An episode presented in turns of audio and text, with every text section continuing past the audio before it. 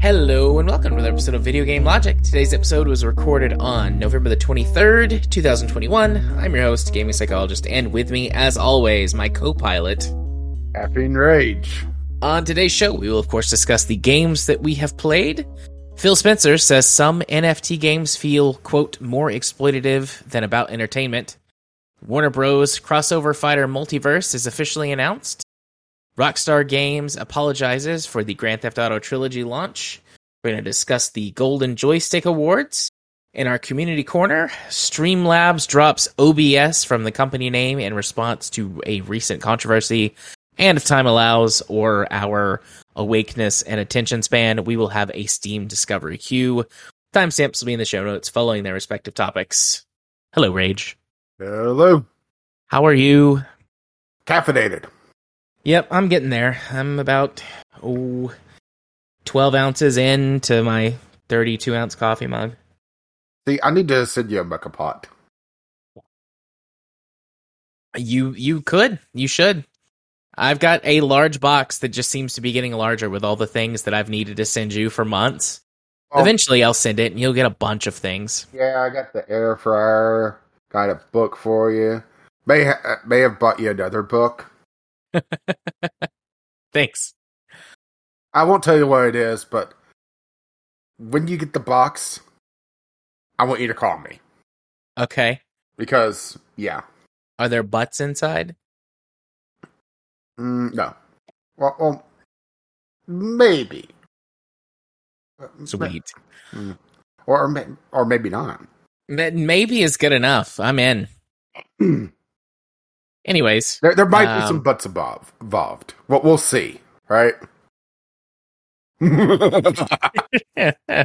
um, so, if you can't tell, I'm feeling a lot better this week. you are feeling a lot better this week, and I'm Yeah, last week, uh, yeah, I was pretty much just doped up uh, with painkillers because uh, it seems like anytime I have a cold, uh, the tail end of it is just a massive sinus headache for several days, and that was, uh, you know, in the middle of the last recording. right. So not fun times. Yeah.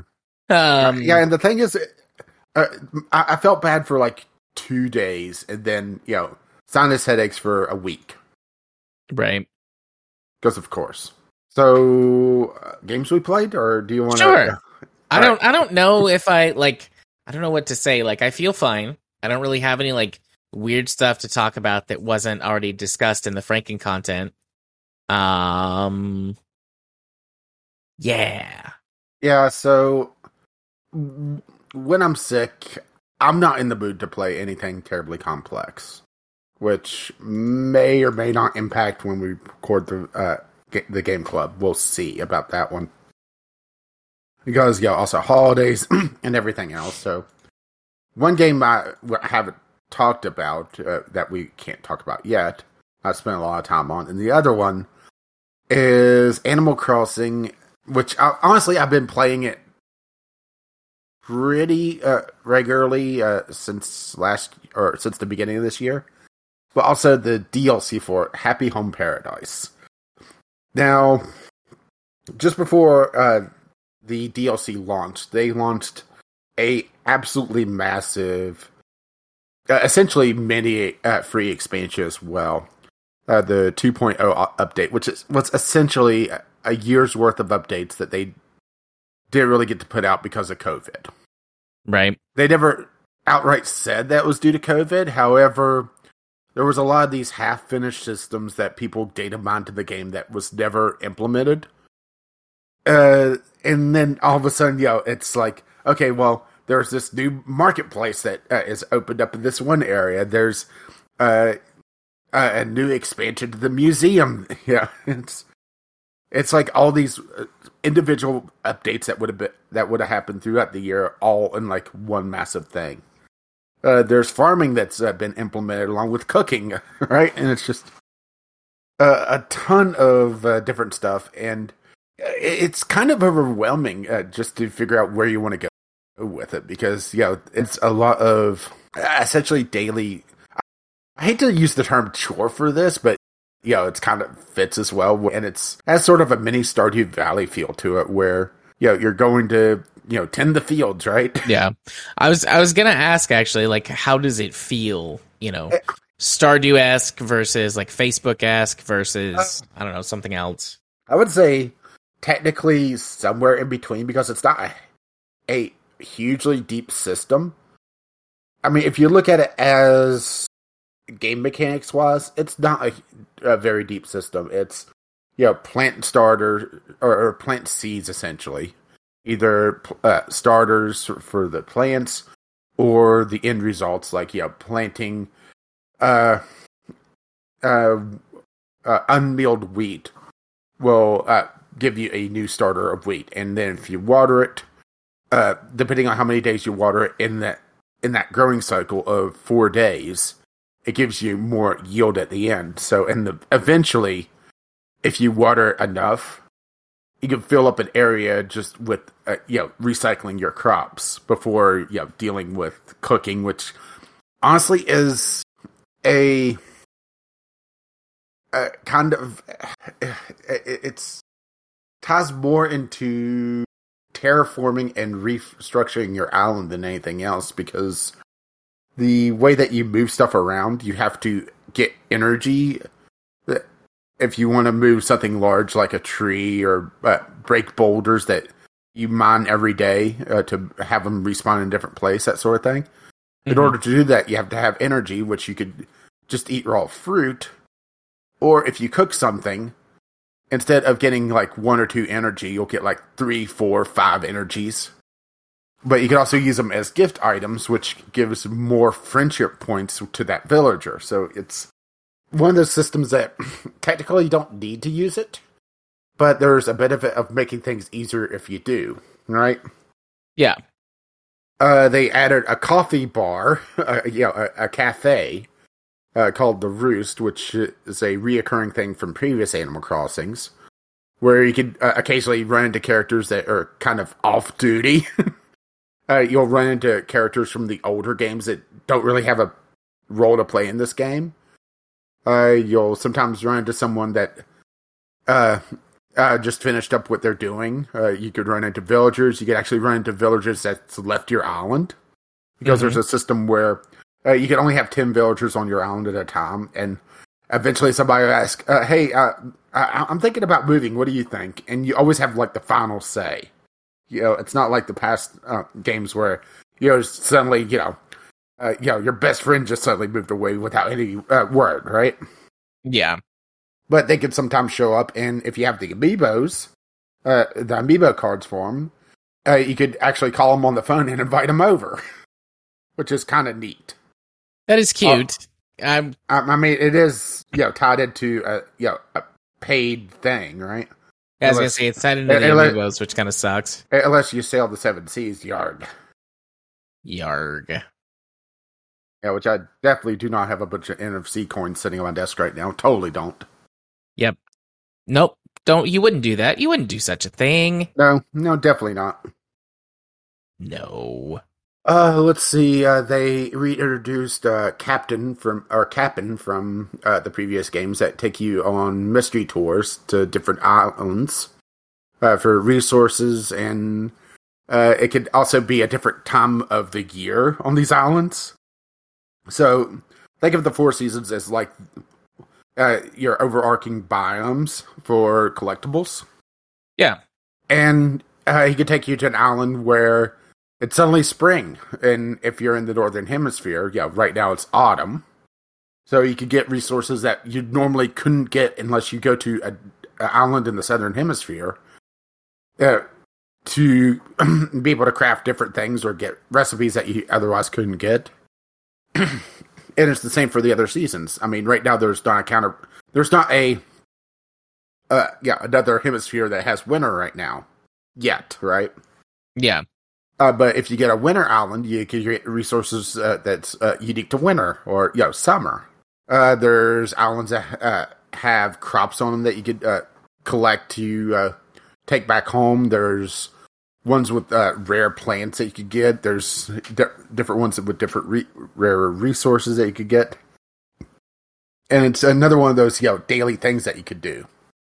Yeah, that's very cool, actually. I like that the the different seasons because when the last time that I played, I mean, it's been a long time, but the last time that I played, it's like okay, you know, the seasons are nice, but if I miss something, like I don't know if I'll be playing this game again in a year. So I being mean, able to get access to those things, I mean, technically, the game doesn't tie you down to real world time. If you want, you could turn the clock back on the Switch, and there's nothing that really prevents you from doing it. Uh, uh outside of some upcoming uh, uh, uh, holidays are time locked to a minor patch from Nintendo, Mhm. and that's about it. So, like, yeah, whenever they update, uh, like if they do an update for uh, uh, Christmas, for example, since Thanksgiving's too close. Uh, if they do an update for Christmas, they might time lock that so nobody can access it until like the twentieth yeah, when they would release a small patch. But outside of that, you know, you just uh, essentially time travel uh, to whenever uh, you want to get resources if you really cared about it. But honestly, you know, it's one of those games where you, it's kind of a ritual of, you know, play it for you know, half an hour or so, grab some resources while you're at it. If you really want to get a little crazy, uh, focus on uh, getting particular things like getting fish, uh, bugs, that sort of thing to fill out the museum. Which that's something else is that if you fill, if you complete a wing of the museum, uh, they give you now a poster that you can hang up in your house uh, that shows all the exhibits from that uh, section. yeah. Uh, let's see what. I mean, what else is there? Uh, and really just a bunch of uh, new stuff. Yeah, more recipes, that sort of thing. And then there's the DLC, and the DLC is an, a, a bit of a different take on things. So, uh, Happy Home Paradise. It's essentially you get pimped out to this other organization. Like, hey, this guy's d- done really good at uh, designing things around here he should d- go design vacation homes, right? Okay. A- and you get uh, essentially uh, vo- uh, voluntold to go join this other group, assuming you get the DLC, of course. Um, uh, to join this other group that designs and builds uh, vacation homes for uh, different people, and it's really a way to interact with a lot more of the cast of Animal Crossing. So, Animal Crossing, the villager list is massive. It's almost 500 different uh, characters before you get to like special characters and that sort of thing. Yeah. And while there a lot of them are kind of interchangeable, they're all still unique as well.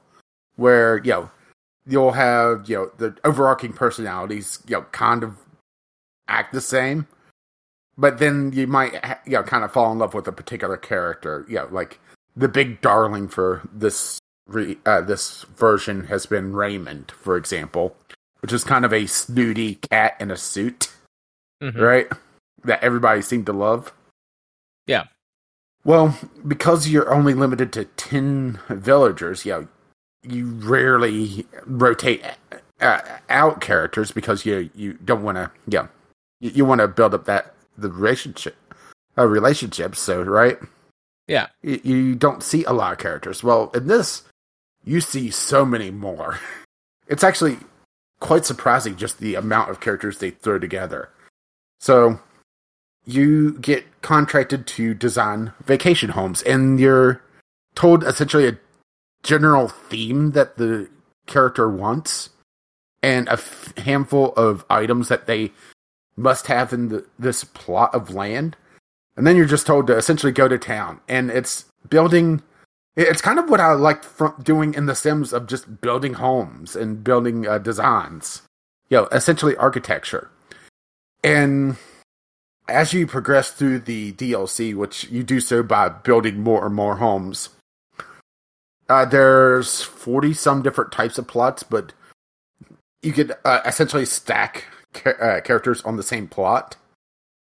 uh, uh, of the plot of land, but it's kind of kind of a timeshare, but kind of not. Where it's the same layout, but it treats it like a completely different instance of the area, and it's kind of relaxing of just sitting there and doing your thing. You know, building up uh, uh, this, you know, uh, one character wants to have you know essentially a uh, a, a fairground. so you know you build a fair around their house and like an arcade in their home. Another one wants uh, underwater paradise. So you know you build up uh, this beach form and in uh, their house. It looks like they're under the water, that sort of thing. Yeah, and it's kind of detached from the main game on in that it's its own archipelago, but also it has its own focus of game mechanics where uh, a lot of the base game of Animal Crossing is about collecting stuff. You know, it's that OCD of collectathon. You know, get all the bugs, get all the uh, uh, pieces of art, get the different types of furniture, that sort of thing. Well, this you're not tied down to having to build everything. You're not tied down to having to buy everything. You're as you progress through the essentially the story, as it were, because yeah, you're kind of contracted out to this design group that also is building up this main island to be like a s- small town as well. You know, building up a cafe, a, a school, a, a restaurant, eventually a hospital, that sort of thing. Yeah.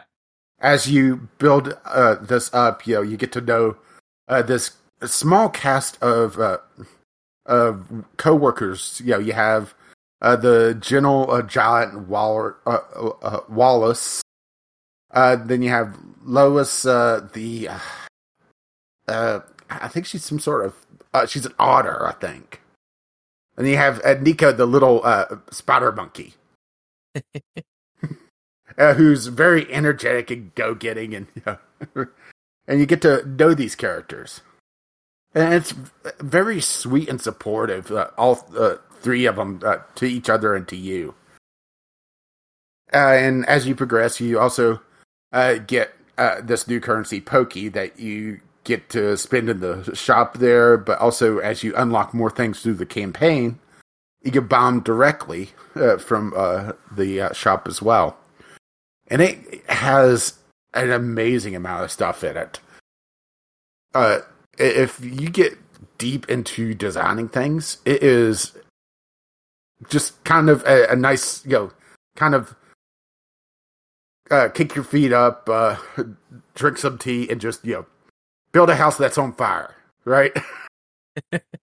right. And and no, I'm not joking. That's one of the themes that one of my uh, Oh. one, one of them wanted was essentially a, a, a house that was full of uh, fire and flames and uh, and uh, smoke and and it was just it was just hilarious because it unlocks like all these flamethrower uh, uh, pyrotechnic things. yeah. But the thing is, as you progress through each house, you also unlock more stuff permanently. So then you can go back to the other ones if you want to remodel. And then you could also eventually have roommates and uh, work with their uh, uh, shared interests. And there's also some sort of VIP mechanic that I haven't unlocked just yet.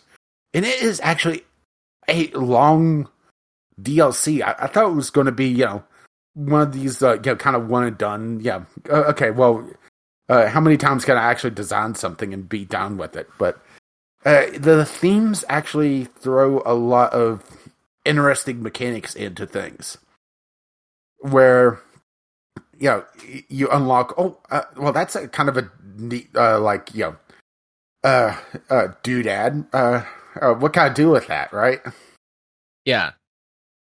and It's you also a good theming, a good tool set. Yeah. Its its mechanics are done really well, so it doesn't kind of overstay its welcome. Yeah, and they also start to introduce more and more mechanics. Like uh, Niko, uh, uh, after discovering that you uh, are some sort of DIY master because of the base game, because right, Yeah. uh, he's starting to tinker with stuff as well. And you put m- materials in his you know uh, DIY box. So after work, he goes in there and starts building things, and he's uh, un- unlocking more and more reci- uh, recipes for you to uh, that he shares with you.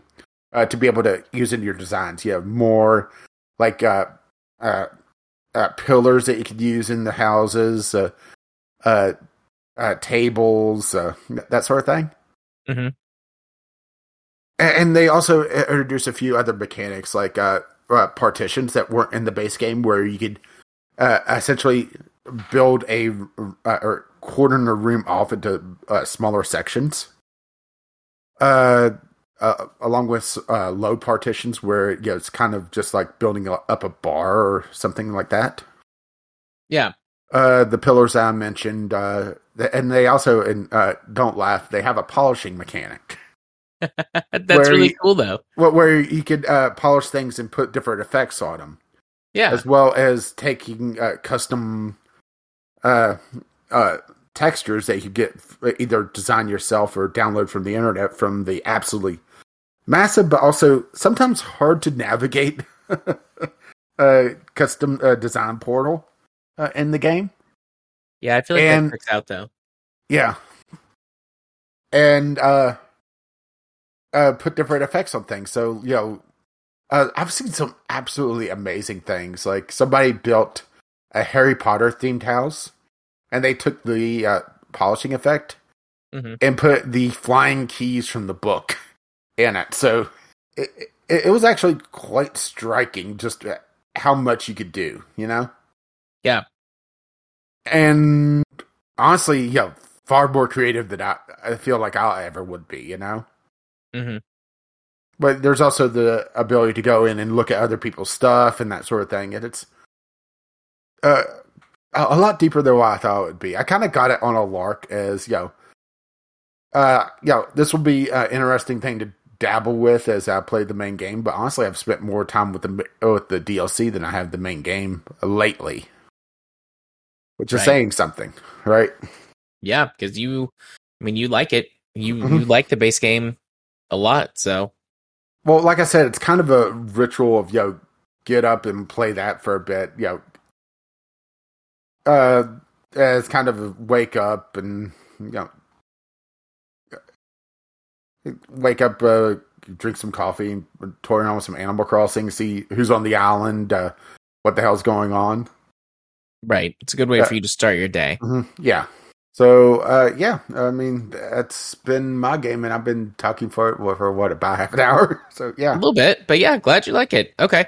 Um I did an impulse buy after watching uh my YouTuber play this game a bit. Uh, it's called Sprocket. Um it uh wasn't what I thought it w- was going to be.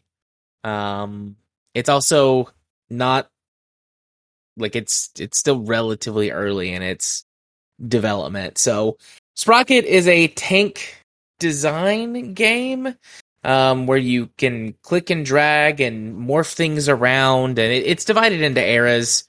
But you know, essentially you're designing a tank to complete a challenge. I mean, there's a free design mode where that you can you know just go and, and mess around.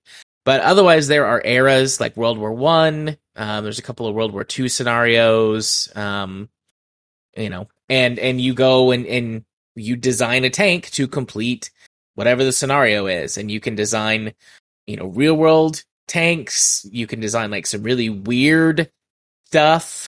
Um, and it it all handles pretty well. Um, the basic mechanics are there for a game, like you know, there's there's physics. Um, you know, you have to design tanks that conform to at least like a certain basic set of rules. Like I'll, I'll talk about some of the weird stuff you can make that the game gives you a pass on in in a little bit, but take the the World War One, um, you know, challenge for for example. So what it what you're doing is you design a tank to charge across no man's land and destroy some artillery pieces before you get killed.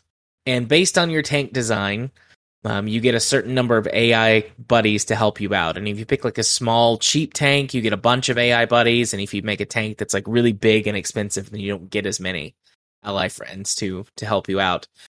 And it, it lets you use real world designs from the era so that you have either a starting point or a testing spot to get to get used to the game. And it just drops you in a designer otherwise with like no information other than like what you see in a few graphs. So you've got two bars, so you know the external size of your tank um, and its internal space. So weight, armor, um, guns, ammo, fuel, internal and external, little things that might help your crew out in a situation like extra tracks or you know tools to unstuck your tank you know like all kinds of stuff you can put on as sort of decoration. Some of it's functional functional not all of it is. But you just essentially have to play with all of these meters and sliders and stick on parts to build a tank. Um you have crew that you have to assign and it it just you know it lacks serious tooltips um and so you just have to mess around with it and create a bunch of tanks that ultimately fail because the game doesn't tell you exactly what you need to do differently. It'll tell you like failed whatever, like you know, no no space for crew. And it's like, okay, well what does that mean? Like I've according to the graph, I've got enough internal space for all of my crew to fit. I have them assigned to their position. You need a And seat. it- And it's like, well, it's like you, you know, you you designate a spot on the tank and it, and it puts like a little dot there for like where they're driving. And it's like, you know, maybe you misclicked and the little dot is actually outside the tank. And it's like there's no space for your crew in the tank because you designated their seat outside the tank. It's like, well, shit. That's that shouldn't work. Like it's like, you know, one, it feels like the game shouldn't allow you to do that. And two, it should be able like I feel like this type of game should be sophisticated enough to tell you like exactly what the thing is that you've done wrong. Um it doesn't tell you so designing a gun turret is the most frustrating experience in this entire game because you have to design a gun turret that's balanced properly for the tank design that you've made which you, you might think okay well that makes sense. I need to have a balanced gun so it can turn and swivel and rotate and adjust you know its its uh pitch so that you can shoot you know straight or in an arc or whatever it is that you're trying to do but different tank designs require different gun balances. So even though like you might design a gun that's perfectly balanced, if you put it in the wrong hull design or the wrong turret shape, then it it still doesn't work. And so I never really figured out how to design my own tank gun because what would happen is that the barrel would droop, which haha, you know, per- sounds like a personal problem there. Um barrel's drooping but anyways the barrel would would like just very slowly like make its way to you know to pointing at the earth. And i couldn't quite figure out why. And you so you have to also beyond just designing the basic shape for some of these things and attaching parts to them some things have additional modifiers like your tank's engine compartment. You know you have different engines that you can put in there different you know size engines and types. And you can make them you know have more horsepower or um, give them different gear ratios and things. And you're balancing it against how much fuel you have and how much ammo you can carry and all all good stuff for like a tank you know for like a design game that's trying to be sort of at least somewhat sim-ish. You know they're all good things but they you know it's menus within menus within menus. And it's not very easily navigable and there's very minimal tooltips which i've already mentioned and very minimal in the way that it gives you in terms of like help to figure out when you're doing something wrong. Um the design stuff at the very least is is pretty straightforward like you know messing around with it didn't feel like um it, it wasn't a chore. For the most part it's just drag and drop. So if you want to change the shape of your hull you move your mouse cursor over until it you know you select the the panel that you want or the you know maybe a corner or something like that and, and it, it'll highlight it and you just click and then you drag and it you can make it whatever shape you want sort of within reason but it definitely makes lets you make some impossible designs um because you can create like so okay so one of the thing tanks that i made for the world war one scenario was i made a tank that was really long like a really long triangle so the armor was super duper sloped, obviously, with a triangle. So most of the incoming shots would bounce off. and then I put a gun turret on the front, just like sticking out of the front, and I had to move the whole tank to aim. But because it wasn't mounted in a turret and was instead mounted in what I think is called a Spalding mount, um, so it had a very minimal amount of movement. For the most part, you had to move the tank to aim. But that meant that I didn't have to worry about installing stuff for a turret and dealing with all that. So my gun was just like balanced and pointed forward the whole time. It was very erect. Uh, and because it was a small tank, it was fast. And the World War ta- the World War One tanks are very slow. But because it was a small tank, it was it was relatively fast. It could hit like a whole twelve miles an hour. Um, and it was long, so it could get across the trenches. And that's eventually how I beat the first one was making a tank that like really wouldn't work in real life. Like the long tank was long. the yes, long tank was long. I think you would have had to have had like your crew lay down inside the tank, and I just don't. I don't think that would have worked very well. Uh, who knows? Maybe they did it somewhere, and I just don't know that. But yeah, it was just a long triangle tank. Um, I tried a few sort of using the World War One tank designs, and I did okay with those. And then take trying to design my own sort of World War One esque tank. I mean, I pl- played around with some of the World War Two tanks as well.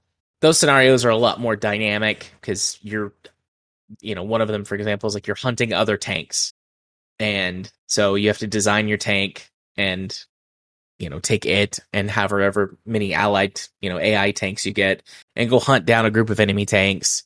It's like nighttime and stuff. Um, but anyways, it's it's fine. It's got a very good concept. It's a good idea, you know, applying this sort of design, you know, sim like design a tank, complete some challenges, you know, do some fun stuff.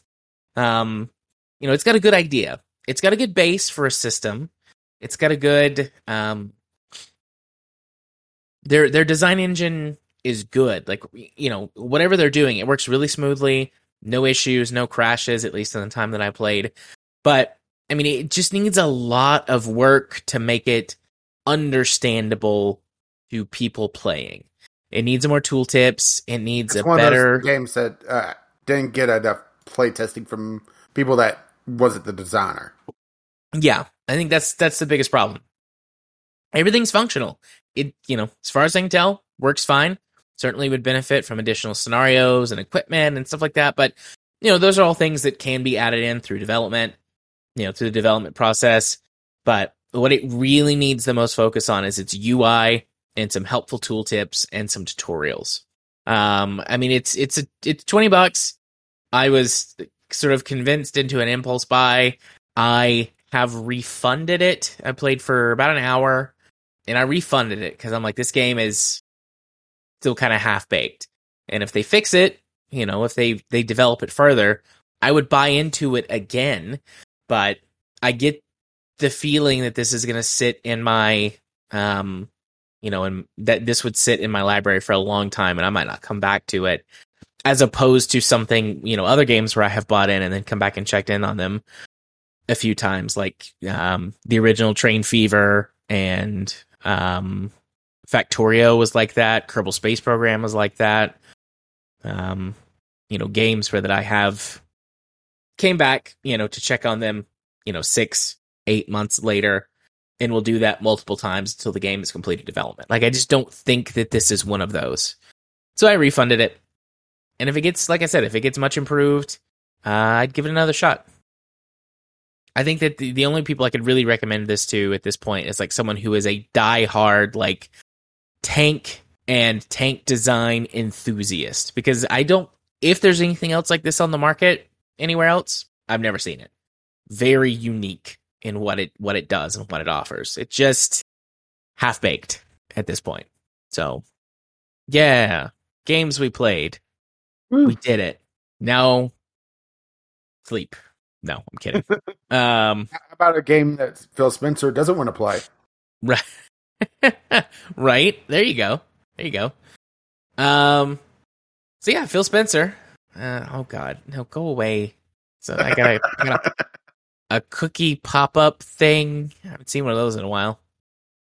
Uh, but anyways, yeah, Phil Spencer uh, says some NFT games feel more exploitative than about entertainment, which No shit. I mean, Duh. we, we talked about this a couple three weeks ago when we discussed NFTs, um, and you know, I gave like a hardcore crash course on like blockchain technology. Like, absolutely, there's. I don't see a way that this could be done without it being exploitative by the companies that are going to do it. What I really hope this isn't is Phil Spencer being like, "Yeah, that's really scummy," and then like he you know he turns around and he does it with Microsoft in a year or whatever. Mm-hmm. I mean, we've had this kind of kind of this conversation before. Like Microsoft is still like you know an international corporation, you know, worth billions and billions of dollars, and inherently is is kind of scummy. But you know, in the games sphere, Xbox is you know pretty all right. Microsoft is pretty all right. So All things considered. yeah, all things considered, Microsoft in this field, not that bad. So, I mean, and Phil Spencer has made comments about stuff like this before and hasn't done them. I think, I think, I hope this is just kind of an observation that grabbed a few headlines, you know, sort of a little bit of publicity, like, mm, yeah, that's kind of scummy. And people like, mm, yes, Microsoft, it is. Thank you. Good job. That's, that's what I'm hoping it is. Yeah, sorry. I, I was seeing some late breaking news. Uh, it's Activision, so right. Activision forms workplace responsibility committee. Does not remove Bobby Kotick as CD, CEO. Of course they don't. Of course. Speaking of uh, scummy things, right? yeah, worse than an apology.jpg is forming another committee that's not going to do anything. So moving swiftly on. I'm joking. yeah, I mean, the I mean- apology.jpg is not the next the next one. I, I mean, this one is kind of just a lot of, you know, uh, nod and agree, but at the same time, I do also agree with you. Is that okay? Well, actions speak louder than words. Don't do this, right? Yeah, Or you know what would uh, really put a, a damper on this? Uh, saying that Xbox isn't going to support any studio that does this, right? yeah, that would be good. That would be meaningful. I don't. I don't think we're going to see that. Seems unlikely, but I could be wrong. I have been wrong before. I mean, uh, we could uh, dream, right? Yes, a boy can dream. Um, okay. Moving swiftly on. Um, Yeah, I figured that one would be a short one and just yeah, kind of nod and say this, right? yeah. So Um, Warner Brothers uh, uh, has created their own free to play Smash Brothers clone. Woo. I mean, I, I- I- this seems to be the thing now, doesn't it? yeah. Is this swiftly becoming a thing now that Smash Brothers? Uh, well, I'm not sure why it's a thing now because Smash Brothers has been a thing for a long time. Could it just be you know because of all the hype from the last few major DLC characters, Perhaps. or just or, or just how crazy things went with uh, Smash Brothers Ultimate? Perhaps. I mean, you know, the zombies trend has been on the decline um for for a hot minute now. Maybe the uh character fighter? What is what is what is I guess that would be the or a crossover fighter. How about that? yeah. where it's a lot of characters under the same umbrella, but that don't interact with one another normally. A good example of this is the recent Nicktoons one, where it was like all the old school uh, Nicktoons characters uh, that mostly didn't inter- interact. There was some uh, crossovers back in the day, but for the most part, they were their own things. Well, they did a uh, character fighter, and it was okay from everything I heard. Uh, it, uh, the big uh, downside of it is that they didn't have voice acting in it, which is weird for a cartoons, right? Yeah. I mean, even re- just reusing clips, right? Well, it could just be, you know, one of those things that was, uh, yeah, too much effort, or I don't know. Uh, but Warner Brothers is uh, coming into things now, right? Yeah.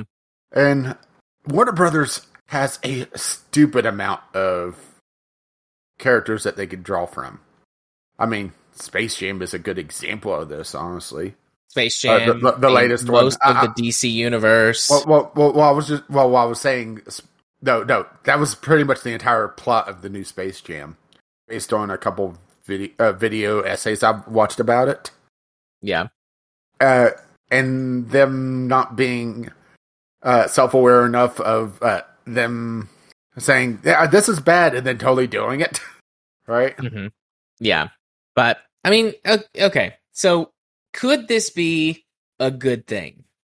Well, no. Warner Brothers is attached, but aside Yeah. from that, maybe. I mean, I mean, first of all, it is free to play, so that is kind of a, a green and a red flag because red flag, yeah, this is going to be highly exploitative on some sort of microtransaction because it always is.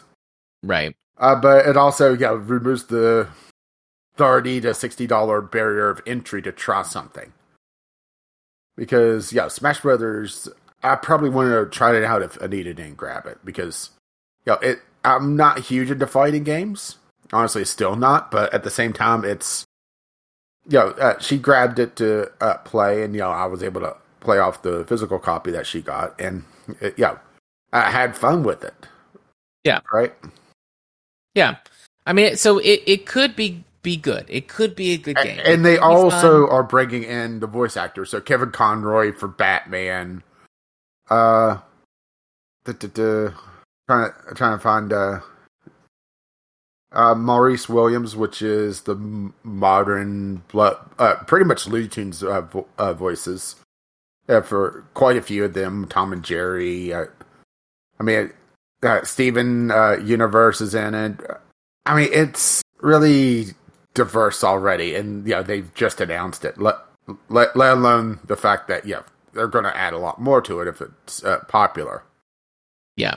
and it's using the Smash Brothers model of there's not really hit points. It's essentially seems like uh, as you deal damage, you uh, get more and more knocked back until you're essentially knocked off the level, or get some sort of critical hit. Yeah. Yeah, it just. I think my big problem with this is that it looks also sluggish, and I mentioned that to you before we start, uh, uh, started recording. And uh, look at. Have you looked at the video? Yeah, I've looked at the video. Um I mean, some of it is obviously slowed down to show off a particular move, but even when they show you know, the big fights, it does feel very slow. that could be by design. And I mean, I don't I don't I don't know. Someone might disagree with me, someone who has a lot more maybe experience playing these types of games in tournaments. Because Smash Brothers isn't the only one of these to exist, but I mean, it's I think Brawlhalla is the, probably the other uh, big one right now, Yeah, or big. but um, yeah, but you know, I don't know if necessarily it has to be fast to be good. I think that for think the there has to average be. I think there player, has to be a certain pace to it. there definitely has to be a certain pace to it. But you know, if they get the balance right on how much damage it takes to be knocked off the stage and um, how the characters interact and what their move sets feel like, a slower pace could be good for the sort of average player who's not competing at a tournament, you know, level. So Well, it also depends on uh, just how they have the different characters set up, so that it looks like they want to do more uh, essentially uh supportive roles as well with some characters, which is not really a thing in Smash Brothers. I mean, there's some, but not that much. So, uh, for uh, the exa- one of the examples they give is Bugs Bunny. Uh, he could create a tunnel that uh, allows uh, characters to warp through the level. But yeah, that could also be yeah really exploited for trolls, right? So uh, that kind of has me a little leery of it as well. Yeah. I mean, I guess, you know, it's one of those things that we'll just have to wait and see how it turns out. It's just, I mean, that, you know, that big WB on it, Mhm. you know, does not, does not make me feel good about this game. Uh, especially after like uh, Shadow of War, right? yeah. Uh, but it also seems like they're being semi self aware with the whole Shaggy going Super Saiyan Yeah. and some of the uh, alternate costumes, like uh, some of the Batman stuff they show, where uh, yeah, it's alternate uh, timelines or yeah, alternate future Batman, where yeah, he basically snapped. Yeah. Uh, The, looks uh, like the Injustice timeline. yeah, Conda, which let's be honest, Batman whole uh, cave full of bitch be crazy, right? Batman does have some issues that would be Issues. good to resolve in therapy. Uh, I, I, I- I think saying Batman has issues is like the understatement of the night. Right. Well, you know, there's still time. I might I might understate something else worse. Uh, such as, uh, well, Rockstar's uh, ineptitude. Oh wait, Right. The apology.jpg. well, well, this was apology.blog post. Uh, so they're they're really sorry that they released a steaming pile of shit, and they promised to make it better. Oh, right. yeah. I mean, I, you know, I'm not surprised that, that they released apology.jpg blog post dot or dot jpeg slash blog post dot please buy our stuff. Yeah. Uh, slash. Uh, please stock prices stop falling. Yeah. So the Grand Theft Auto trilogy, the definitive edition, um, oh, shitty name. you know, was pulled from sale, which we talked about last week, right? Mhm. We mentioned that it had been pulled. Um, and it has Yeah. returned for sale. Yeah. Oh, only on the Rockstar Rockstar launcher, and if you bought the trilogy to the definitive uh, shit show edition, uh, you do get the original games for free. Yeah, Yeah. uh, uh, uh, yeah, because yeah, you need uh, something decent to play, right? Yes. But so it, I just I can't Yeah. This this one is one that I've never understood this statement. I mean it you know, it's a bullshit nonsense statement. I you know, I get that, but I've never like it boggles my mind. The whole We'll they, they issue an apology Yeah. and they state that it didn't meet their it's you know, our own standards of quality. If it didn't, it, they would have released it. Yeah, if it didn't actually meet your standards of quality, you would not have released it. So it, it met your standards. There's the standards are very, very, very, very low. Or they figured that they wouldn't get this much backlash and would maybe fish, fix it later. Yeah. So I want to read some of their blog posts because, right? Okay. Please do. Hi, everybody. Uh, Dr. Nick entrance, right? Yeah. We want to provide an update regarding the unexpected technical issues that came to light as part of the launch of the Grand Theft uh, Auto, the trilogy, the, the definitive edition. Unexpected. Unexpected, really? Right? Yeah. Did nobody look at this before it went out the door? I mean, I would, I would, I would believe if you said I- no, I'm not no one throw did. their quality assurance out under the bus here. They knew. They just didn't care because, right? Yeah. Firstly, we want to sincerely apologize to everybody who has encountered issues playing these games. The Grand Theft uh, Auto series and the games that make up this iconic trilogy are special to us as we know they are to uh, the fans around the world. The updated version of these classic games did not launch in a state that meets our own standards of quality or the standards our fans have come to expect. No, it met the standards that I've come to expect. Uh, At least from modern Rockstar, right? Yeah. We have ongoing plans to address the technical uh, issues and to improve each game going forward. With each planned update, the games will uh, reach the level of quality that they deserve to be. Right. Yeah. A new title update is on the way in the coming days for all versions of Grand Theft Auto, the trilogy, the definitive edition, uh, that will address a number of issues, and we will update everyone as soon as it's live. In the meantime, it pains us to mention that we are hearing reports of members of the development teams being harassed on social media. We would kindly ask uh, our community to please maintain a respectful and civil discourse around this release as we work through these issues. While it's shitty that they're going that people are going after the developers, it's also right. Yeah. A certain amount of going after them, I'm okay with. Like being Death like, "Hey, this game is no, shit. Why did you do but- this?" Right. Don't don't do death threats. Don't threaten bodily harm against these people, their Also families, saying- or their, their stuff. also saying, "Hey, this is shit," right? yeah, but telling them that their game is bad, I don't. I think that's okay. And that they should feel bad, right? and that they should feel bad. I think that's okay. Um, while one of our one of the goals of the definitive edition was to uh, make loads and loads of money for little effort. Oh wait, sorry, I errored to last there.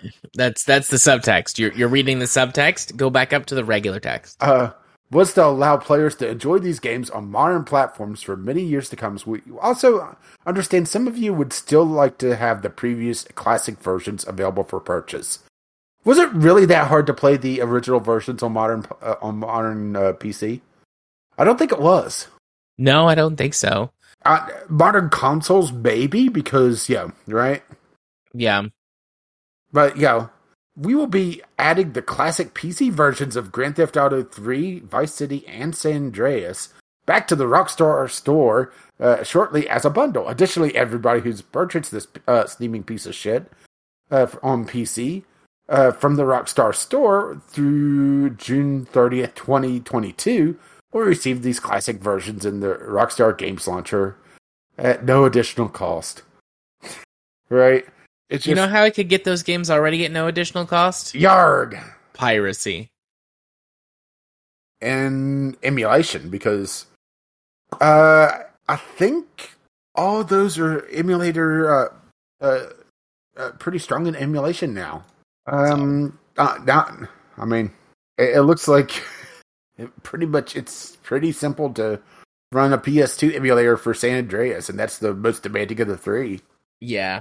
Although if you want to play on console you're utterly fucked because yeah, right? Now Because this this- got old copies and an old console. Because that's the thing is that they're not releasing this for the modern consoles. They're not releasing the apology uh, uh, bundle for you know, uh, Switch or Xbox or uh, PlayStation. Yo, you're stuck with the shitty definitive edition. Which, Not yet. That's which, later. wh- wh- Which, um, uh, uh, maybe somebody should. Ooh, ooh, ooh, here's an idea for a campaign. Uh, shame I don't have the Twitter following to do it. I would love to uh, have just people in mass send dictionaries with the with the with the definition of definitive highlighted to Rockstar. Right. That'd be hilarious, huh? Very clearly not the definitive version, since it uh, has content that's been removed and made yeah, worse. Like, yeah, like uh, the songs. I mean, that's the thing is that th- they removed music that they cr- themselves created because one of the songs was by a band, uh, uh, in game or in universe band. I mean, I understand that the artists themselves they have to get paid royalties, most likely. But you're a rock star. You have shark card money. You have stupid amounts of money right. short of uh, someone outright refusing, uh, uh, you could get the music back in. And honestly, it, it's kind of the the duel of uh, who's the bigger dicks in this: the music industry or the gaming industry, because of the licensing going on between the uh, the two. Huh? Yeah. Although, why not both? Why can't both be the biggest asshole? Seems possible. Oh. Yeah, so uh, stay far away from uh, this release or really pretty much anything from Rockstar, but that's kind of beside the point. Yeah. Feel like that's just the way things have to be. Just stay away from Rockstar. Which pains me because uh, I really enjoyed, well, two of the three the games uh, back in the day. Uh, it, it seems like people have kind of uh, lost their nostalgia for GTA 3. But it it's rough, but at the same time, it's rough for a reason. It was the first of the 3D uh, GTAs, and there was a lot of you know growing pains with it. Yeah. Uh, Vice City uh, was a fun romp, and San Andreas was a good like '90s gang, uh, uh, essentially movie. It's a shame that you know it's in such a state. There's really no reason that they should have done that, but that's Rockstar for you. Yep. That is Rockstar for you. Well, not for me, Uh right? yeah. So, do you want to go talk about uh Games Award show? Yeah, uh, the first of the season, it seems, right? First of the season. Or, or I should say, the first one that popped up. I mean, there could have been others because, right? Yeah. But we're going to take a look at the 2021 Golden Joystick Awards. Yeah. So uh, I have links for both the nominees and the winners, and I guess we'll just take them in order of the winners and just kind of talk about each category. Where's the list of winners on this article? Uh, there, it's two of them. Uh, there's the nominations uh, on the first link, and then the winners on the second. Yeah, I, I see that. I'm looking for the actual like list of winners on the second article. Uh, it's down below the bullshit. Uh, uh, in uh, yeah, in article ad. Oh, oh, okay. Yeah, I hate it when sites do that, but that's kind of par for the course these days, especially on uh, yeah, gaming sites. Yep. So the first one I see is best storytelling, which uh, a lot of these I think we're going to have some things to talk about, but uh, for others I don't think a lot because yeah. So best storytelling is between Life is Strange: True Colors, Psychonauts 2, Wildermyth, 12 minutes, uh, Yeah. Chicory, A Colorful Tale, and Tales of uh, Arise. I played a, a couple of these, and I know you played 12 minutes.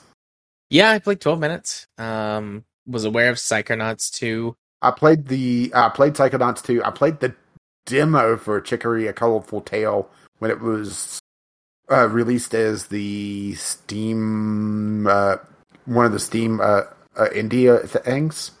Yeah. uh, and it was kind of a uh, Zelda esque. Zelda meets like uh, watercolors.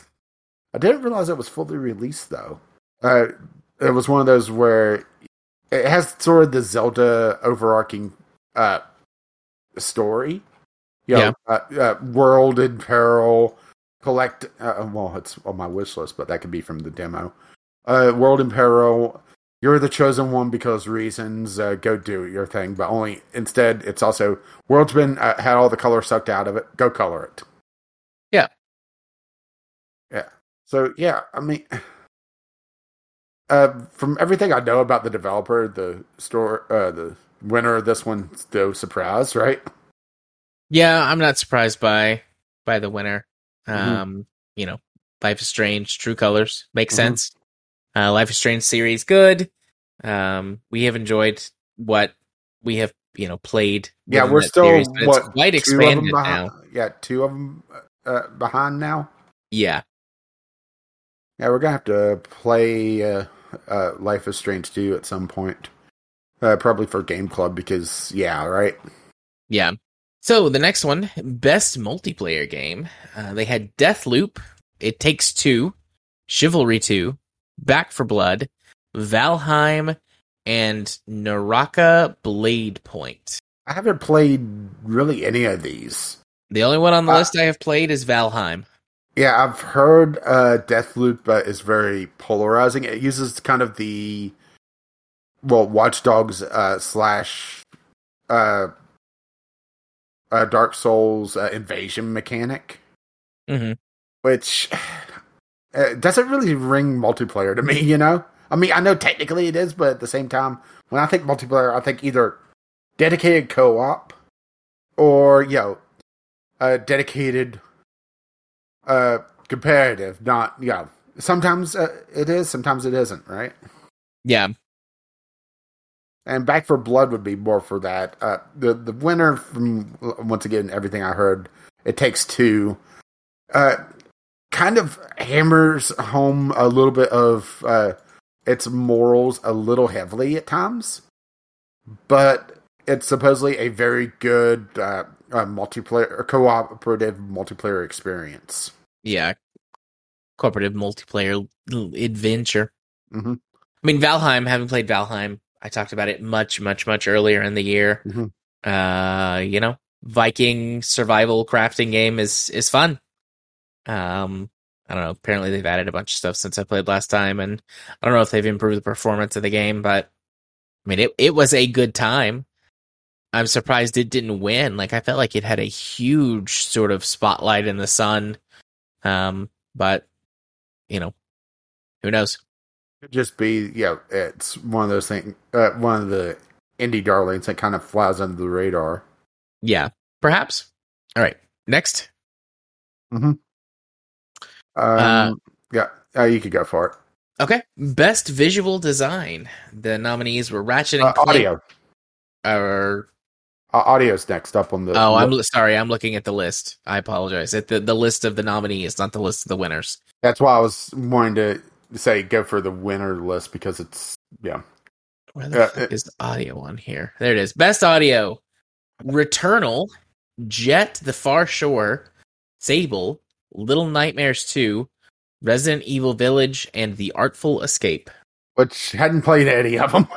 I haven't Yeah. played any of them. I watched a few things about Resident Evil Village earlier in the year. Um, Uh, Giant Stompy Lady, right? yeah, big stompy lady. But I, I don't know. The the audio for Resident Evil Village was good. Um, I mean, it won, so I guess I could see why it won. It was very atmospheric, very creepy, scary. It did what it was supposed to. Okay, so mm, uh, I'll take uh, best visual design, which is up next. Ratchet and Clank uh, Rift Apart, Psychonauts 2, The Artful Escape, Little Nightmares 2, Hitman 3, and Genesis Noir. Okay. Some uh, real, uh, you know, tough ones in there actually, huh? Because I'm. I hadn't actually played uh, Artful Escape, but I've uh, looked at it a bit when it came up in uh, Discovery Queue Yeah, it has kind of this psychedelic uh, uh, theme going to it. And Psychonauts 2 uh, has it in spades, just, you know, the uh, visual design. I, I'm a little disappointed in this winner, uh, uh, Ratchet and Clank Rift Apart. It, it just looks kind of like a Ratchet and Clank game to me. Ratchet and Clank: A Rift Apart. I thought looked really good. Um, I mean, it does look like a Ratchet and Clank game, but I don't know. I always liked that Mhm. uh aesthetic. yeah, but you've also haven't played through Psychonauts 2. No, I haven't. And Artful Escape, I feel like, is up there. Uh, Hitman 3, meh, right? Uh, Little Nightmares, I haven't actually played. I'm looking at screenshots of it, though, and it, it definitely has, you know, that theme to it. So it, it, I would put it above it as well. I feel like Valheim could have gone on here too. Like Valheim had a really interesting minimalistic art style that made it very, very beautiful. Yeah, Genesis Noir. Uh, once again, it has kind of the minimalist feel to it. So it might it might be you know, uh, uh that uh yeah slot for you know, uh, artistic minimalist game here, right? Yeah. So although it it's not just in 2D like a lot of these are. It, it- I'm just looking at the trailer for it. It's actually quite impressive. It has kind of this uh, line art uh, look to it, but it's in full 3D, proper 3D, I should say. Yeah. Uh, yeah, uh, that's actually really hard to do, uh, uh, based on some of the trailer. Yeah, uh, actually, really impressive looking. But uh, Right. yeah, let's just give it to a big name title. So, best game expansion is next. Yeah. Best game expansion. Uh Ghost of Tsushima Iki Island. Final Fantasy VII Remake Episode Intermission. That's a mouthful. The Outer Worlds Murder on Eridanos. Sims 4 Cottage Living. Super Mario Bowser's Fury. And Doom Eternal The Ancient Gods Part 2. Um, I mean, the winner was Ghost of Tsushima. Uh, I haven't played any of these expansions, nor have I played many, maybe any of the base games. Let's see. Yeah, I haven't. Well, I played the Outer Worlds, Yeah, I was about to say. Um, wait a minute, right? but I haven't played any of the other games on that list, so I don't know if it if it deserved it. I just I shrugged. right. Yep. So, mobile game of the year. Yep. Uh, Clap Hanz Golf, Fantasian, Overboard, Albia, a wildlife adventure, which I think that one was on Switch as well. Cozy Grove and League of Legends Wild Rift. Right? Sweet. So League of Legends won because of course, right? Because of I mean course. I mean honestly it just looks like League of Legends only mobile, which really that's know, kind of surprised that wasn't a thing already, thinking about it. right? yeah, I mean, I'm sure there was some League of Leg- Legends like mobile stuff, but to see it, you know, like a full blown League of Legends mobile game, Mm-hmm. can't believe that didn't exist already. Yeah, it looks like uh, Clap Hanz Golf is iOS only, so that would explain why I never heard of that one. Yeah, Pretty sure Albia. Uh, I'm seeing what that is. Yeah, that was also on Switch. I saw that pop up a couple times when I was looking at games on there. It's kind of a. It, you're going to laugh at me for the comparison, but kind of a mixture of Stardew Valley esque, you know, or Animal Crossing, you know, kind of life sim meets Pokemon Snap, where you're trying to save this town by taking photos of endangered uh, uh, or endangered rare animals that just uh, inhabit the world to try to prevent big evil corporation from taking over the land and uh, you know building a, a new shopping center because of course right right. Katie just walked in here. Give me a second. yeah i was trying to continue talking Oh, sorry, I didn't realize you were buying me time. I'm gonna I'm gonna mute myself. All right, I'm back. Okay, welcome back. It looks like uh, Overboard is pretty much your choose your own adventure kind of. Uh, uh, sorry, a murder has been committed aboard the SS Hook, eight hours out from uh, New York. One problem: you did it. Can you get away with murder? so it's a reverse murder mystery where you're trying to prevent uh, yourself from uh, being, uh, well, found guilty of murder. Interesting. Although a, a touch expensive for a mobile game, uh, almost seven bucks. You know, you start to get into the realm of ported AAA titles at that range. Yeah. Although I mean, I would rather play, you know, pay a few. I'm I'm a, I would rather pay five bucks plus or minus a little bit Mm. to get a good actual game on a mobile device as opposed to shitty games chock full of ads that you can pay two ninety nine to get rid of the ads. Mm-hmm. The, yeah, the problem is that often you have trouble finding you know, the games that are worth it at this price range versus the ones that are you know just kind of good enough versus you know, actually good ones, right? yeah what i do when i'm trying to find mobile games is i will um i'll play a mobile game that's full of shitty ads and like just download all of the games that pop up in the ads and then try those out and like sort of keep following the chain until i find one that's worth playing Hmm. because finding guides to like good mobile games can be hard to do too and go well it, at least in my experience google the play store they do a shitty job of actually recommending good games. Or you'll have a game that uh, is like five stars, and you know it- uh, the top all the top reviews are you know don't play this because of blank, right? Yeah, but Yeah, there's a, a Touch Arcade actually ha- has a decent site that uh, uh, does reviews. uh huh. Uh, and uh, what was the other one? Duh, duh, duh. Uh, Pocket Tactics is another one I've been told is pretty good. That read every so often on there. Although they uh, cover some uh, Nintendo stuff as well, because right, Yeah, that's technically mobile. technically, which I am okay uh, with. Like they have an article on here: best Switch card games. Um, the Ruin King, a, a League of Legends story Switch review.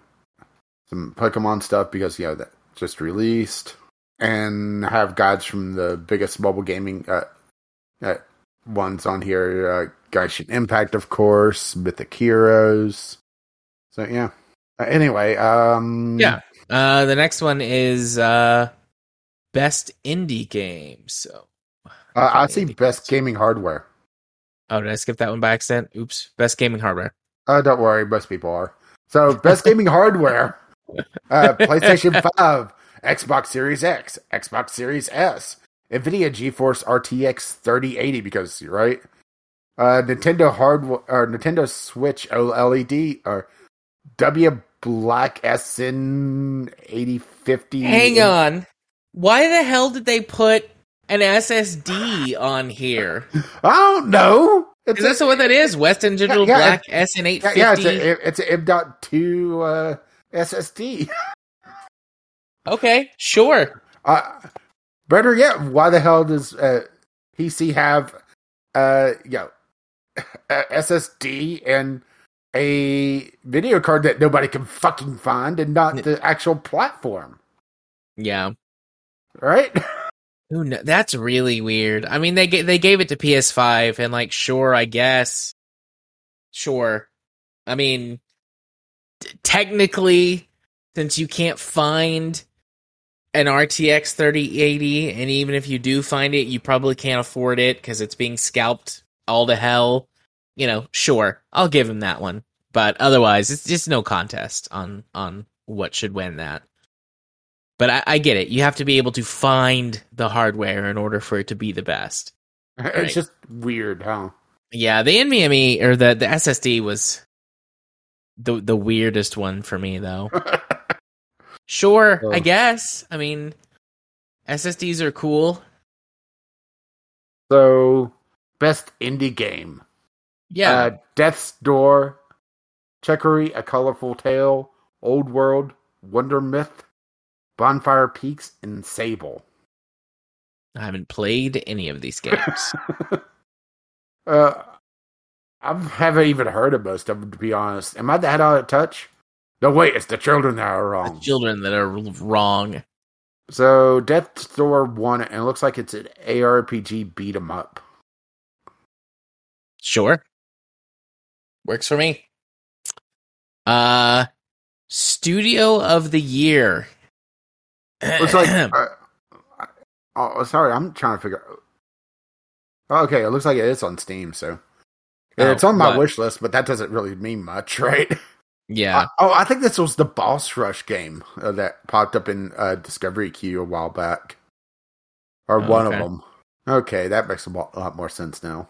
So, Studio of the Year, or, or more like the least least shitty studio, right? Oh Yeah. wait, Yeah. So IO Interactive, Arkane, Housemarque, Double Fine, Capcom, and Draknek and Friends.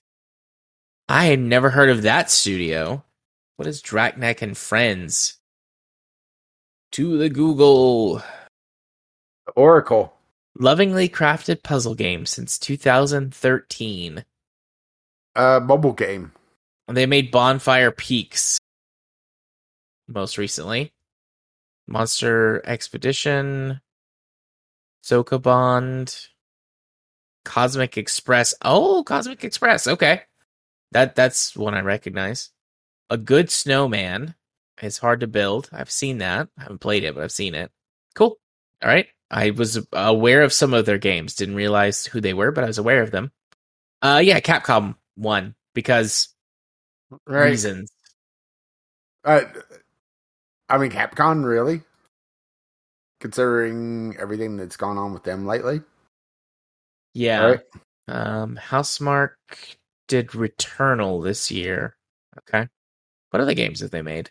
Returnal, Nex Machina, Matterfall, Alienation, Resogun. Okay.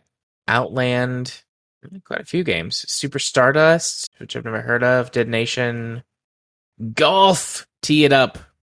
All the way back in 2008. What's their oldest game? Stardust. 1993 on the Amiga.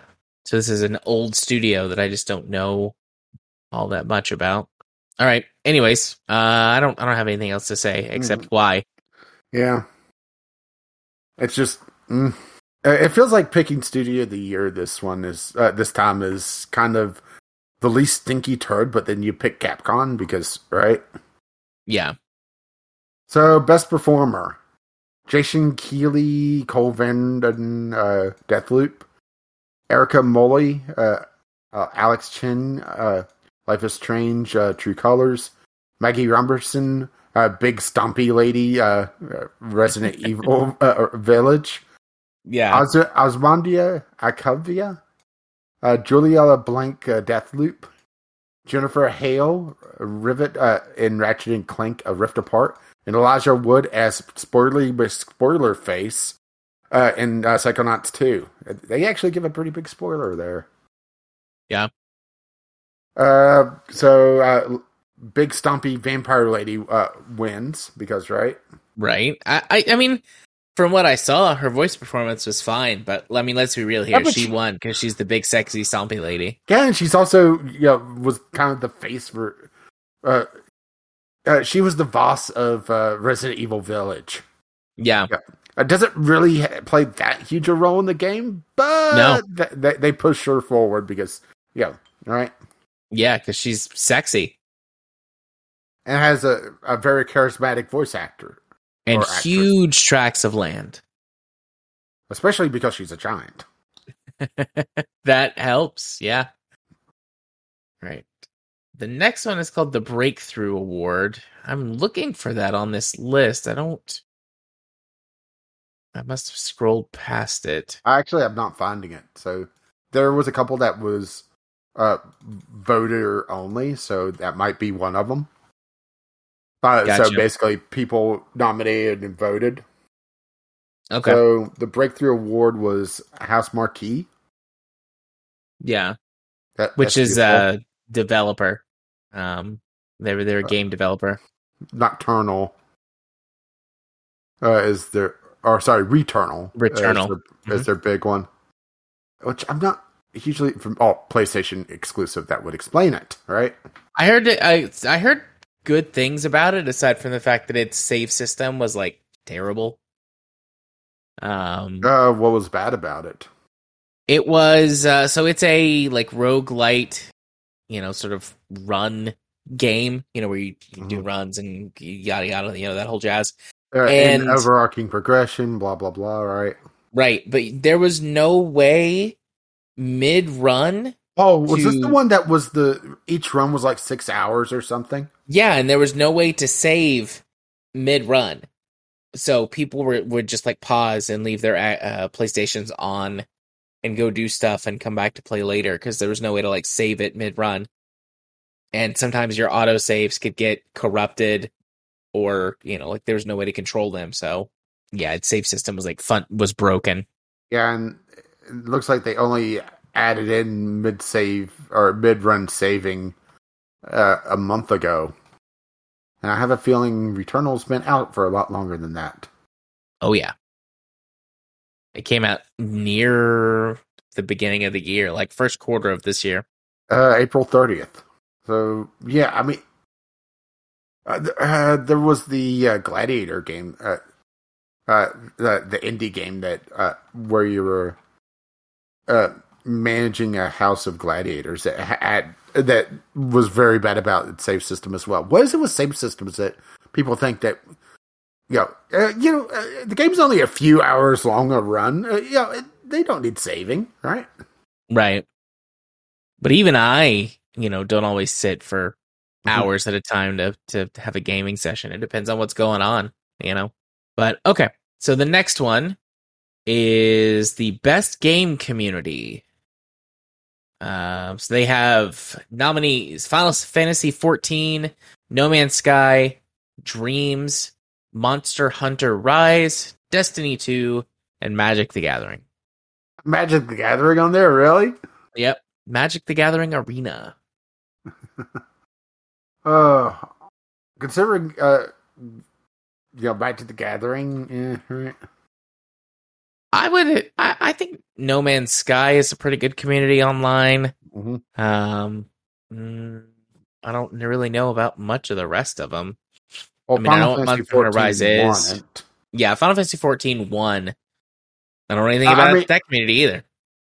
I mean, Final Fantasy 14, eh, it's one of the more popular and less broken MMOs nowadays.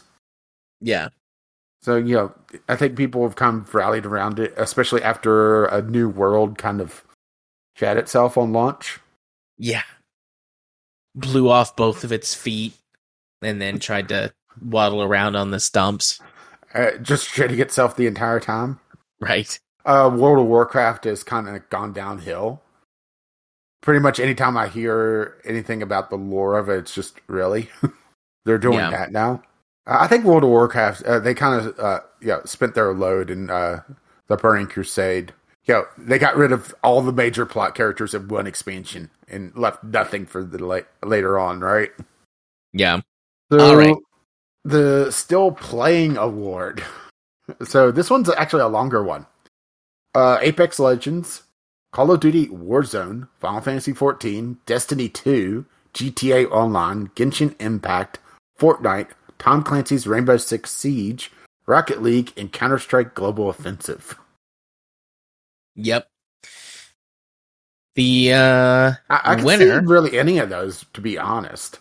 yeah, they all have large communities that people are still playing and most of them have an esports scene to help. Um the winner was Final Fantasy 14, Mhm. which I think is nice. Um I, I mean they Well, Final well, Fantasy like 14, said, they rebuilt that game from scratch after it was a flop on launch hell, and it's I- re- They, they went full uh, cataclysm on it and had a dragon destroy the world and worked Yeah. into the lore, didn't they? yeah, they did that. Which it's kind of uh, interesting that they actually wrote in a relaunch of the game into the game's lore, right? Uh-huh. Oh, that was he gone. Sorry. Uh next PC game of the year.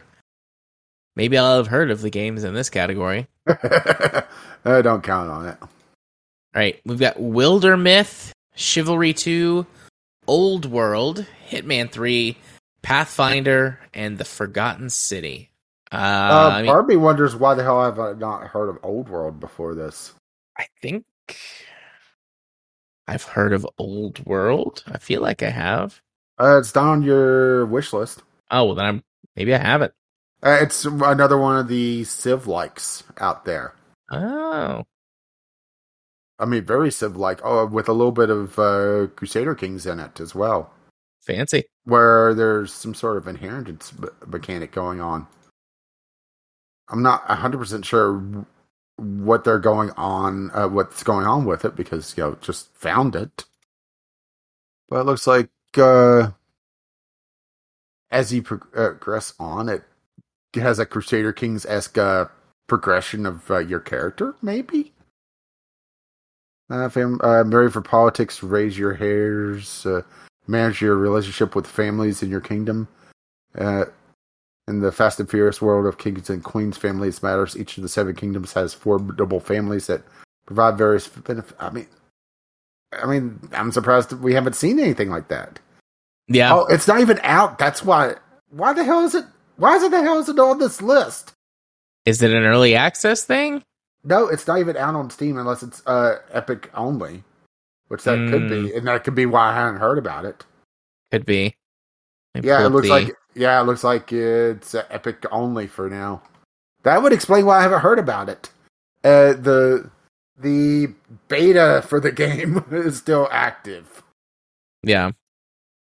That would explain uh, why I hadn't heard about it because, right? And Epic's uh, store discovery sucks. Yeah. Is it just Old World? Here it is, Old World. That's Thirty five ninety nine on the Epic Store. Yeah, so see you next year, right? Yeah. It looks pretty neat though. Um, yeah. So what actually won this tar- category? Oh yeah, Hitman. Hitman three. Because, Because yeah. Cause reasons. Be- because marketing. Honestly, well, the Forgotten City is an interesting one, even though it has all sorts of controversy around its release because uh, some of the stuff going on. Yeah. Uh, having a such a story-heavy game with extremely limited uh, combat. I don't think there's actually any combat in it. Uh, it's intriguing. The fact that Yeah. that, di- that that didn't get more of a nod, right? Yeah. Honestly, everything seems more interesting than Hitman Three. That is true. Very true. But to be All fair, they also have one that's not even released yet. Yeah. So Nintendo Game of the Year, the new Pokemon Snap, Dio, The World Ends with You, Monster Hunter Rise, Bravely Default 2, WarioWare Get It Together, and Metroid Dread. Yep. Um, and the winner is yeah, Metroid Dread. I mean, honestly, all of them are pretty solid uh, uh, picks for various reasons. Yeah, absolutely. Um, I thought the Pokemans w- might have ran, or not might have ran, might have won, might have ran away with it. Mm-hmm. Well, it's also more of a niche uh, title, though, because right, uh, that's Yeah. the uh, Pokemon Snap. That's uh, the uh, photography one. Well, it's it's essentially a first-person shooter, technically. When you're shooting photos. But uh, yeah, Metroid Dread. It had a lot of good reviews, and it was the first 2D Metroid in ages. So, mm, all right. Yeah. I mean, it's like I said, it, it's really hard to argue with any of these. I've heard uh, a lot of good things about the new Monster Hunter. Uh, Bravely Default, I'm not as familiar with. Um, but you know, JRPG, uh, if I Mhm. recall correctly. Uh, WarioWare is kind of like always this black sheep uh, for uh, Nintendo. It sells really well, but never seems to really get a lot of recognition. It's the uh, biker games, you know, you know, a few hundred biker games that you know you play in quick succession with a bit of a story tying it all together. Yeah. And this one is the one that uh, has all the characters in it that uh, interact differently with each of the games, so it kind of uh, adds different uh, uh, modifiers. So really strong pulls for any of them, but I definitely see Metroid Dread. Yeah. I do too. Mhm. Uh, next Xbox Game of the Year. So we've got Lost Judgment, The Ascent, Psychonauts 2, Microsoft Flight Simulator, The Artful Escape, and 12 Minutes. I mean, really, uh, Microsoft Flight Sim. I, I know it's on there, but at the same time, right? Yeah. Also, Microsoft Flight Sim released last year. Well, I think it had its console release this year. Ah, okay. I could be mistaken on that one though. I mean, the winner was Psychonauts 2. And based on the discussion that we've had, you know, both when you played it and just here, you know, a few minutes ago. I would say sense. uh, probably the strongest one out of there, but then again, I'm not familiar with uh, a couple of them. Mhm. Uh, Lost Judgment looks interesting. It has a very Yakuza vibe to it. I'm not sure why, and I don't mean it because it's Asians. I mean just some of the screenshots of it. it oh, it's from the Yakuza series. That would that would explain it. right? That, yep. Nope. That checks out. It looks like it's a side series of uh, Yakuza, uh, based on uh, a quick Google search. So, hey, nailed that one, right? yeah. You know I your was- I- Yakuza I, I. I was afraid I was sounding uh, a, slightly racist, saying, "Well, this feels like Yakuza because it's Asians." And the Ascent, uh, oh, it's the uh, action RPG that there there some talk about this uh, being a bit, eh, if I recall correctly. So, hmm. so PlayStation Game of the Year. Um, do we even want? Do we even need to read the nominees?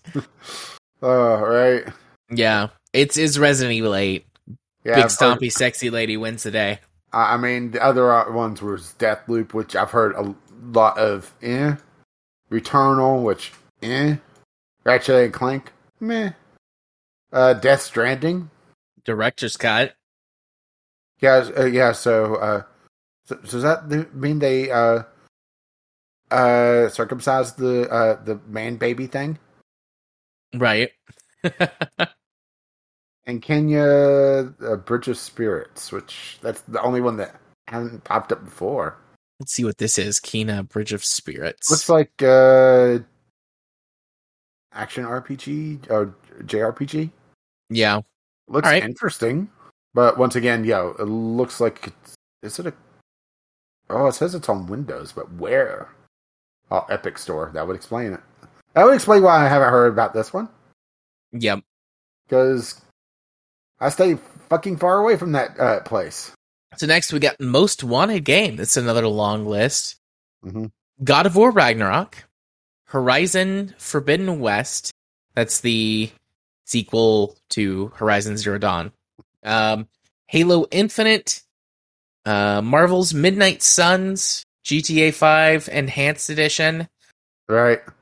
Skate 4, Elden Ring, Lego Star Wars The Skywalker Saga.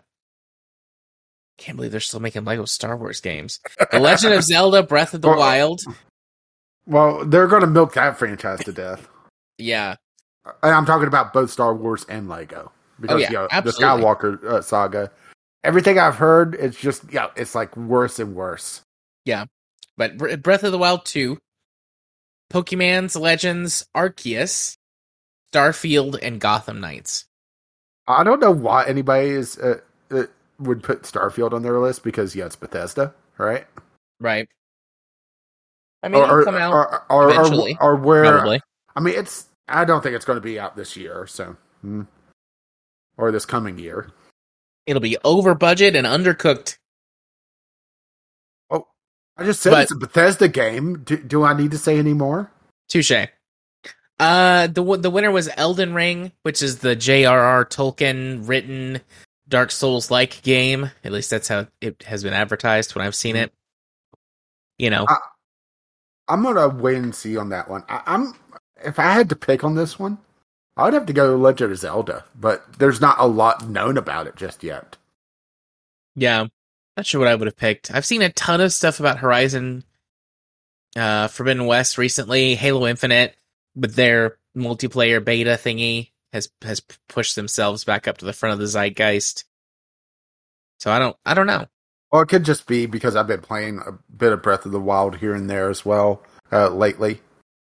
Uh, uh, yeah, I was having trouble figuring out where to go next, and kind of the open nature of Breath of the Wild kind of shot me in the foot. I didn't Yeah. trigger something uh, because I, I one of the towns that you have to go to uh, for the main story, assuming that you're not speedrunning it and just skipping all the content. Uh, you trigger a cutscene on the road leading up to it, but I kind of used the paraglider to go from this giant tower down to it because I, uh, the way that it's very Assassin's Creed in it, where you unlock the map by going to towers and climbing them, and you know, essentially downloading the map uh, to your totally not Nintendo Switch, Nintendo Switch Right? and I just saw a town down there, and I just oh oh well I'll go down there, and yeah, I couldn't figure out you know, what I was supposed to do. Well, the character I was supposed to talk to to get into it, I was supposed to be on the way to there. so whoops, right? Yeah. Whoopsie. So Critics' right. Choice Award. Uh, yeah. Uh, was this even? Uh, this wasn't on there. I'm pretty sure that that's yeah one that was voted on. So it was Deathloop. It's eh, right. I mean, everything I heard about Deathloop, it's kind of meh. Yeah, I was gonna say I've heard mixed things about Deathloop. Not that it's like horrendous or anything, but certainly nothing. It doesn't do it, like, it doesn't do anything interesting with its uh, mechanics. yeah. So and and it's also one of those games that it tries to promise itself being a lot more open than what it is and there's a definite right answer to the game's uh, overarching puzzle of how to beat it and if you don't do exactly what they do what they want you to do you're not going to beat it because yeah right yeah. So so ultimate game of the year.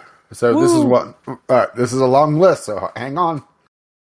So deathloop psychonauts 2 resident evil big stompy lady edition ratchet and clank Wildermyth hitman the uh the trace the forgotten city it takes two metroid dread and mass effect the legendary edition I mean, I would have voted for Mass Effect, but I'm heavily biased. Yeah, yeah, you, you, yeah. You're, you're so biased that I'm surprised that you're not a, a judge in Wisconsin. Oh, hi-oh. Hardcore social cutting, biting commentary on the Kyle Rittenhouse case. Fucking bastard needs to be in jail right now. Uh oh. Uh, Dawson's Franken content coming up. Nah, I'm just I'm too tired to rant. But yeah, utter shit show. Uh, utter shit might- show. Might, might as well have been produced by EA. Yep. Yep, yep, yep. It feels like the same level of competence. So it should uh, surprise nobody that Big Stumpy Lady edition of Resident Evil 1, because of course it did. Of course. I think it was the most winning game on this list, actually. I mean, it won the most times, but right? Yeah. All right. Uh next, the ultimate hardware of all time. Uh, this one didn't have a list, I don't think, but I mean, we don't need a list because the glorious PC gaming master race wins in the end. Absolutely. We always win in the end. I mean, uh, on this one, eh, this one feels a bit more. I, am I crazy? that I would go historical and go like you know some of the uh, uh, Sega arcade cabinets or that sort of thing. Yeah. Things that would uh that had a more historical significance. Because yes, I know, I know, all games are designed on PC. Yeah. But you know, uh, driven forward, uh, arcade cabinets really were what it was at, uh, you know, in the '80s and '90s, right? yeah, until home computing got Still Strong caught enough. up, yeah. Yeah. So it's eh, right. I mean, I'm glad at PC, but at the same time, I'm thinking, you know, th- there could have been other things, right? Or maybe I'm just doing yeah more, uh, uh, uh, putting more significance on what it could have been, right? Yeah, maybe. I don't know. And the final one is the ultimate game of all time. Right, and I Dark Soul- it's the- disagree. It's the Dark Souls of uh, of game awards. I think it Dark Souls it has its place in uh, being now the shortcut gaming journalism bullshit of this game is difficult. Yeah. This game is difficult and complicated.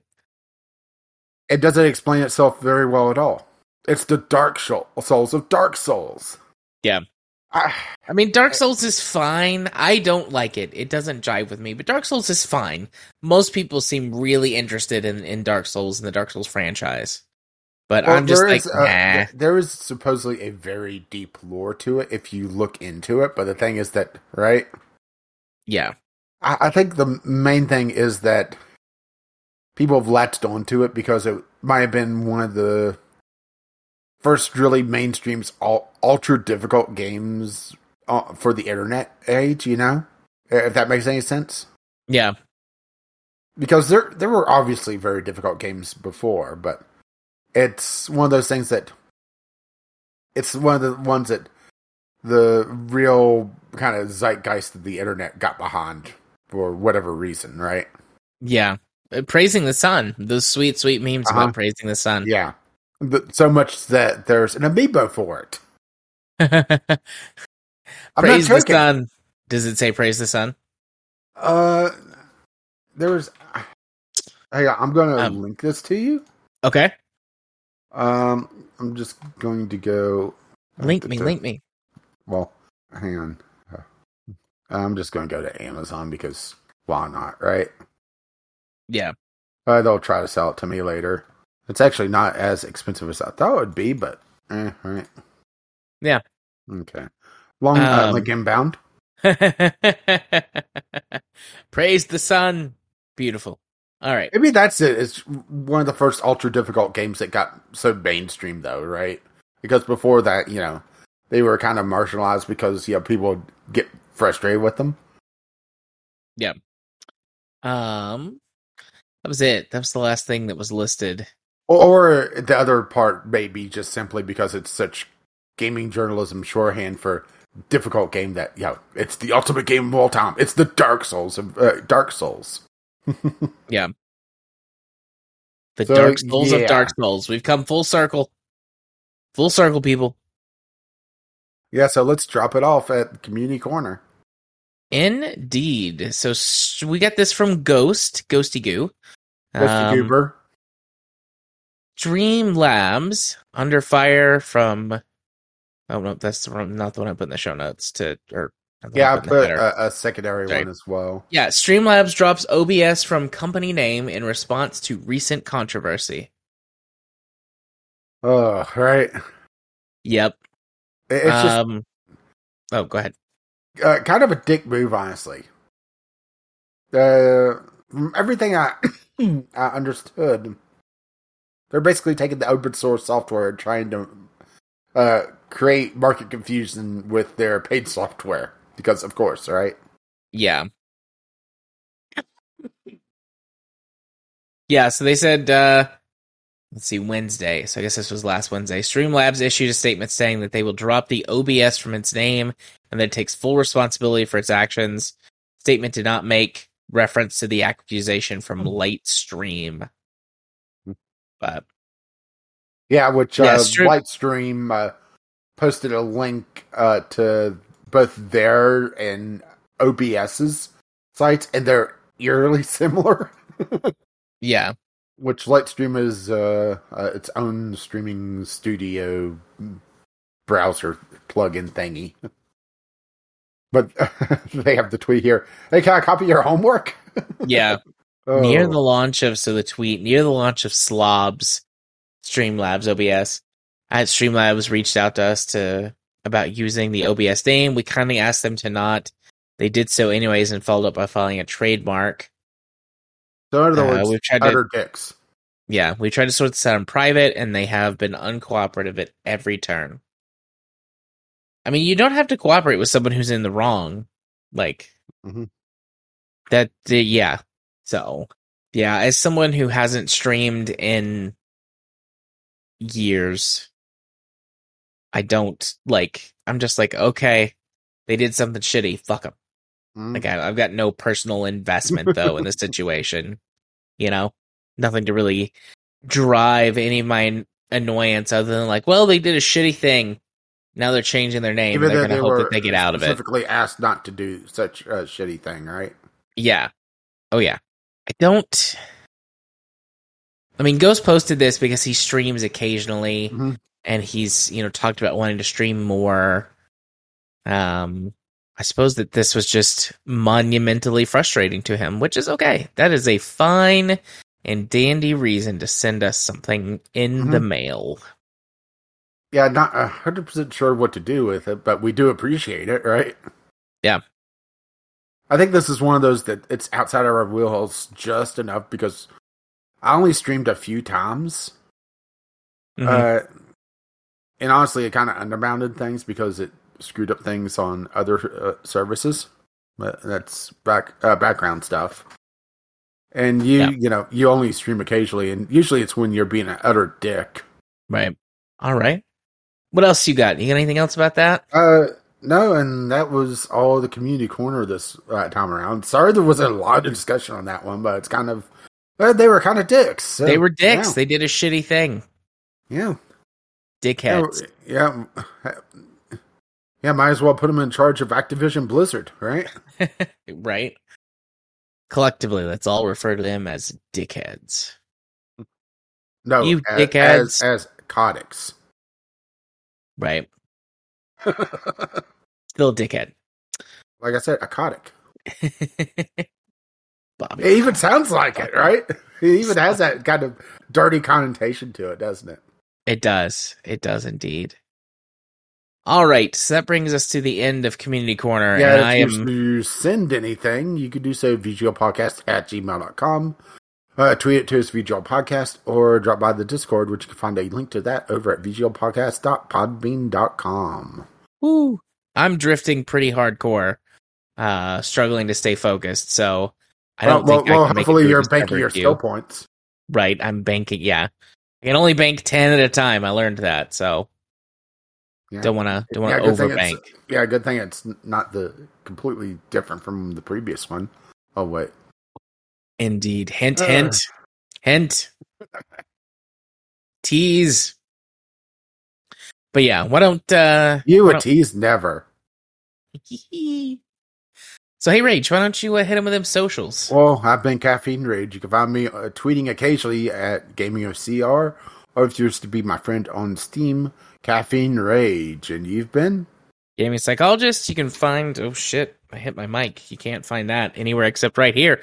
You can find me on the YouTubes by searching for such Gaming Psychologist. You can find me on Twitter at JMA4707, where I have posted things about Battletech and shit posts and and things. Oh, what about spicy memes? I haven't done too many spicy memes here lately. I need to do some more spicy memes. Oh, I I'm need falling to. behind. I'm gonna have to send you some more spicy memes. Please do. I love spicy memes. In fact, everyone send me spicy memes. But uh I lost my train of thought. Twitter, yeah, Twitter. And I post shit on there. And then you be friends with me on Discord if you join our Discord or or on Steam. Uh my thing is jarthur4707. Woo! Woo. And once again, if you wish to contact us uh, as the show, you can do so at vglpodcast at gmail.com with your letters, voicemails, gaming related topics. Tweet them to us, VGL Podcast, or drop by the uh, Discord, which you can find over at vglpodcast.podbean.com, as well as the RSS feed to share the love, the show notes for all the insanity that we've talked about, or at least most of it, and links to all our other stuff our lovely, lovely patrons have made this, uh, you know, utter insanity possible. You can find out more, more about that over at patreon.com slash podcast. Our intro and outro music is On the Ground by Kim MacLeod. You can find his work over at Incompetech.com. And As always, as his lovely music starts to roll across my voice. Bye bye now. see you next time. Bye bye.